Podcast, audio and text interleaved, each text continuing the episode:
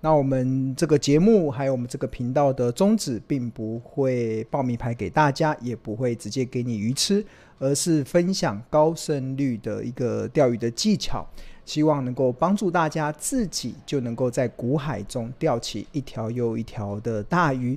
此外，呃，在不断的在倡导这个所谓的价值投资的精髓的过程中，也希望能够帮助同学能够明辨资讯的真伪。而不会让自己陷入看涨说涨、看跌说跌这样子的困境中，最后每一个人都能够成为卧虎藏龙的投资高手。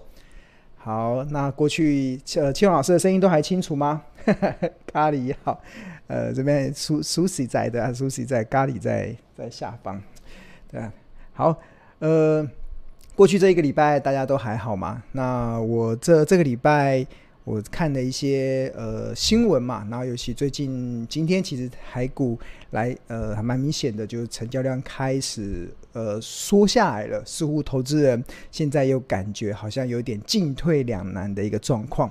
那我在这个礼拜的时候有看到一则新闻啊，就是国内的这个国泰金他们有做了这个国民的消费者信心的一个指数的调查。那其中，呃，当然，大家对于景气的看法，对于未来房市的看法，大家国人都有一些表达的意见。那其中对股市的看法，其实，呃，其呃最这个月的分数跟上个月的分数啊，其实是明显出现大幅上滑的状况。我记得在呃，好像上个月的时候，这个分数是负的三十三十几，然后到这个月已经拉升到负的十二。那甚至在这份问卷调调查报告中，其实有百分之二十左右的投资人最近在投资上是有点想要蠢蠢欲动。所谓蠢蠢欲动的，其实就是把这个银行的定存解掉，想要转进股市。因为毕竟看到台股这一波从前七月十二号破了一万四，然后反弹，现在已经。呃，即使今天的收盘都还在万五之上，所以很多人都觉得想要蠢蠢蠢的蠢蠢，想要蠢蠢欲动，然后想要试试看，那台股这一波的这个多头是否能够持续的延续？那毕竟。呃，有一些市场的观点认为，现在目前台股短线上是要偏多来以对了。那那当然，我对于市场的一些论点，我都予以予以尊重嘛，因为每个人有每个人自由的意志。那我但是我会分享我自己的一些方式啊。那其实我刚刚一开始有提到嘛，像呃国泰金的这一份的这个报告啊，其实有百分之二十的投资人最近想要把银行的定存解掉，然后转进股市。那我想问一下同学，赞不 赞不赞成这样做？呃，我们来选择题好了，一是赞成，哇，现在把觉得赞成把银行的定存解掉，然后转进台股，呃，原因什么？因为可能觉得，呃，一好，先讲一是赞成，二是是呃不赞成，不赞成，那三是不知道，对啊，来看看同学的答案，那就是现在适不适合把银行的定存把它解掉，转进台股？那如果你觉得赞成，你就选一；然后如果你觉得不赞成，就选二；然后你觉得不知道，就选三。那当然，一的理由可能是因为觉得现在银行的定存利率很低嘛。那我看了一下，像目前银行的定存利率大概只有一点一七五或者是一点一二，各家银行都不太一样。所以换言之，一百万的定存放在银行，一年只有一万多块的，一万一千块左右的利息嘛。所以大家就觉得，在放在银行无利可图的情况之下，那不如把资金转往到，呃，好像可以比较高报酬率的一个台股上面。那二的话就觉得，哎，不建议，不建议，他觉得现在 现在不宜这样做。那三就是不知道嘛。那我们来看看同学的答案。OK，哇，今天同学回答很快哦。呃，谁不重要？是回答一，对，呃，赞成，赞成的。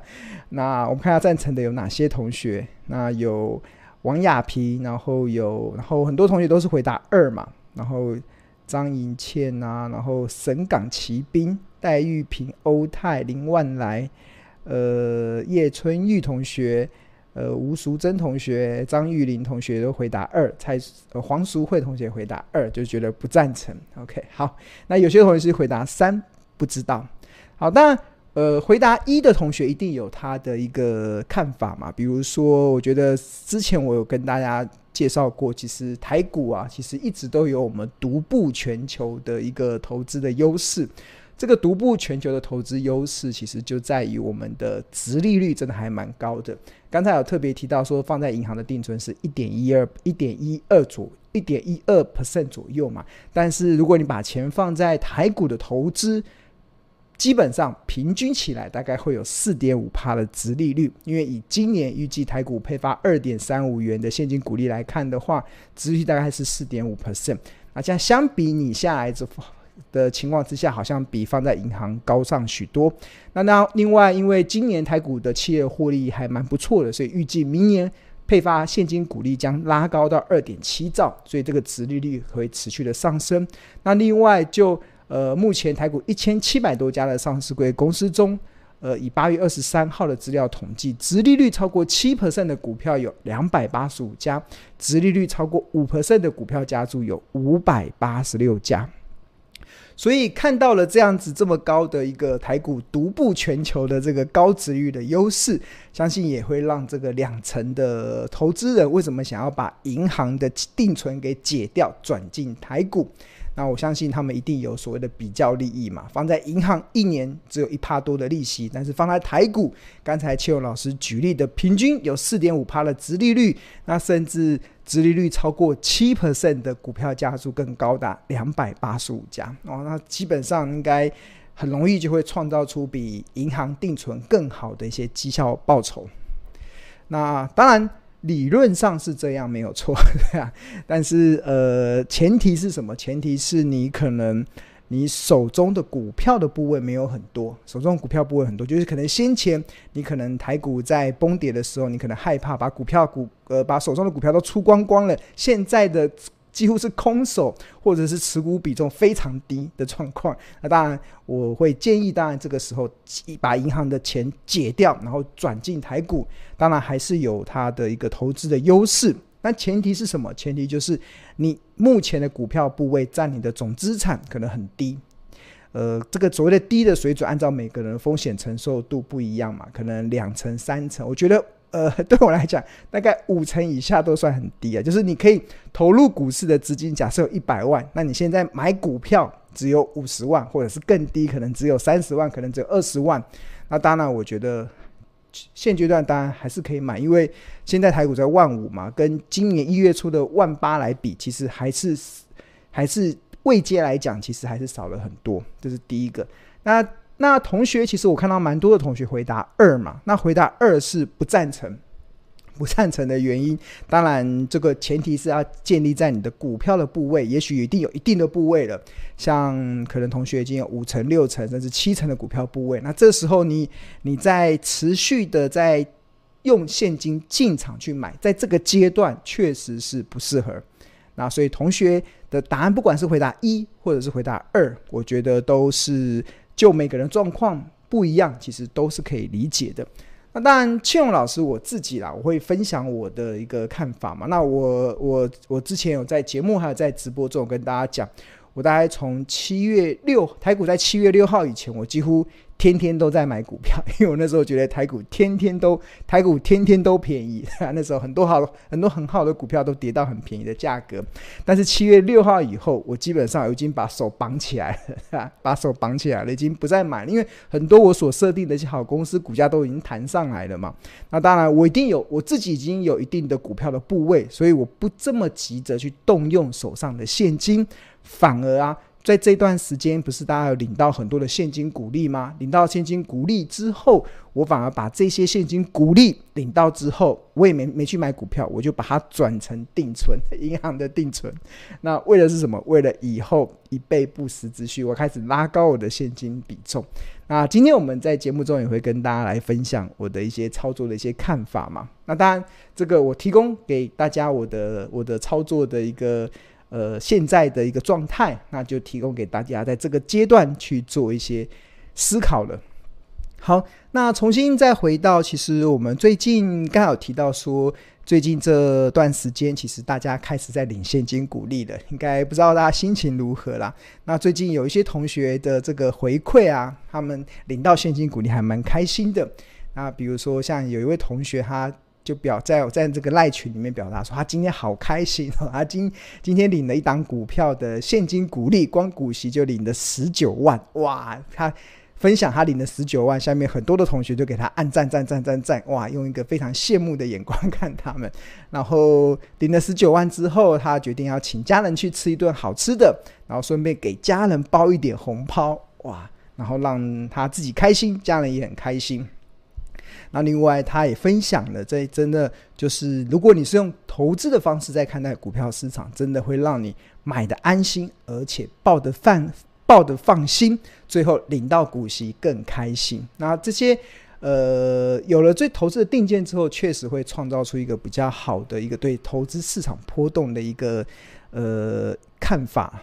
那除了这位同学之外，还有另外一个同学，他也分享了，也同时有好几个同学按赞。他另外一个同学分享，他今天也领到了七万三千多块的鼓励，哇，觉得也很开心。然后当然。不免马屁了一下，对啊，就觉得啊，觉得他一辈子会抱好孙建荣老师的大腿的，不用。呃，我没有希望大家抱我的大腿，我只希望大家把我所教导，因为基本上我我我知道的东西，然后我认为正确的投资的方式，我一定会竭尽所能的分享给大家。那我希望大家能把这个我所教导的、我所倡导的这种价值投资的精髓贯彻在你的投资的一个操作上。那我相信，其实，呃，以后啦你只要把这个精髓给学会之后，那真的你不需要靠着抱着我大腿，你自然都能够创造出富贵稳中求，自然都能够创造出所谓的这个呃财富提早呃自由的一个目标。我相信我们这个方向一定会帮助你达到这样子一个目目的。OK，好，那刚刚有提到同学的这个现金回鼓励的一个使用上嘛，那有的呃，请陪家人去吃一顿大餐，然后很很开心。那我先前有跟大家分享过，领到现金股利该怎么用啊？其实有三种方式。第一个是花掉，对啊，就是你带你的家人吃顿大餐，然后旅游，然后因为回忆无价。那今天还有个今天的同学的回馈，让让我知道，原来花掉还有一个定定义，就是包红包给家人。哈，这个这个这个这个呃这个主意不错，这个主意非常好，就是包包红包给家人，给家人分红，就是那种赚钱的喜悦。好，那这是第一个花掉，第二个就是再买进股票，那第三个就是把钱先放在银行，以备未来不时之需。那一定要庆隆不断的在苦口婆心的告诉大家，一定要保留一定的现金的比重，当恐慌性卖压来来临的时候，来袭的时候，可以进场去捡便宜。这是一个非常重要的一个投资的一个节奏，在这个节奏的过程中，其实你一定要有做好一些准备。那当然，接下来的行情会如何，我真的不知道。那台股很多，我虽然最近上一些节目，很投那些主持人会会会来问我说对行情的看法。那基本上长期有追踪我的。我频道或者是我观点的一些订户，或者是我们投资朋友应该很清楚。基本上我不太去预测未来的行情是如何的啊，但是我相信一件事，我相信一件事，这件事是什么？相信一件事，就是在股票市场中啊，不怕遇到熊，不怕遇到牛，就怕遇到猪。换言之，就是不怕股市大涨，也不怕股市大跌，就怕股市不涨不跌，像猪一样躺平在这个地上。那当然，接下来的行情如果有剧烈的波动的时候，其实就能够创造出一些比较好的超额的利润。那除此之外，我要给大家一个非常重要的一个概念，这个概念也是要也要根植在所有你是信奉价值投资人的这种投资人的。灵魂里面协议中，对啊，这是一个非常重要的一个协议，一个灵魂，一个非常重要的核心思想。这个核心思想是什么？这个核心思想其实就叫做，呃，熊市是必要之二。大家有听懂吗？熊市，熊市代表股市大跌嘛？那那股市大跌对很多投资人来讲是很痛的，所以那是很讨厌的，很厌恶的。但是这个厌恶的过程却是必要的。为什么？为什么熊市是必要之二？其实这句话大家一定要不断的呃醒思在自己的脑海中啊。当行情如果接下来我不知道未来会如何了，那我觉得金融市场永远会有突如其来的利空去打击多头的信心。换换言之，白话一点讲，金融市场永远会有突如其来的大跌去冲击投资人的持股信心。那当然，这种大跌啊，这种股市的崩盘或者是大跌，好了，像我们今今年的上半年跌了，台股跌了四千六百点。那对于我们这种价值投资的信奉者而言呢、信奉者而言，你要去拥抱股市的大跌，要去拥抱。很多投很多投资人非常讨厌大跌，但是我们价值投资的信奉者要去拥抱股市的大跌。为什么？因为刚才所讲的。熊市是必要之二，那股市的大跌是价值投资人非常必须要有的的的一个呃很重要掌握的时机。为什么呢？就是因为大家知道股票要赚钱只有四个字：买低卖高嘛。那什么时候股价会低？只有股市在跌的时候。才会有低点让你去买嘛，所以为什么熊市是必要之二？就是只有股市在大跌的时候，才能创造你可以用便宜的好价格买到好公司的机会。所以这是一个非常重要的一个呃核心思想，大家一定要牢记在。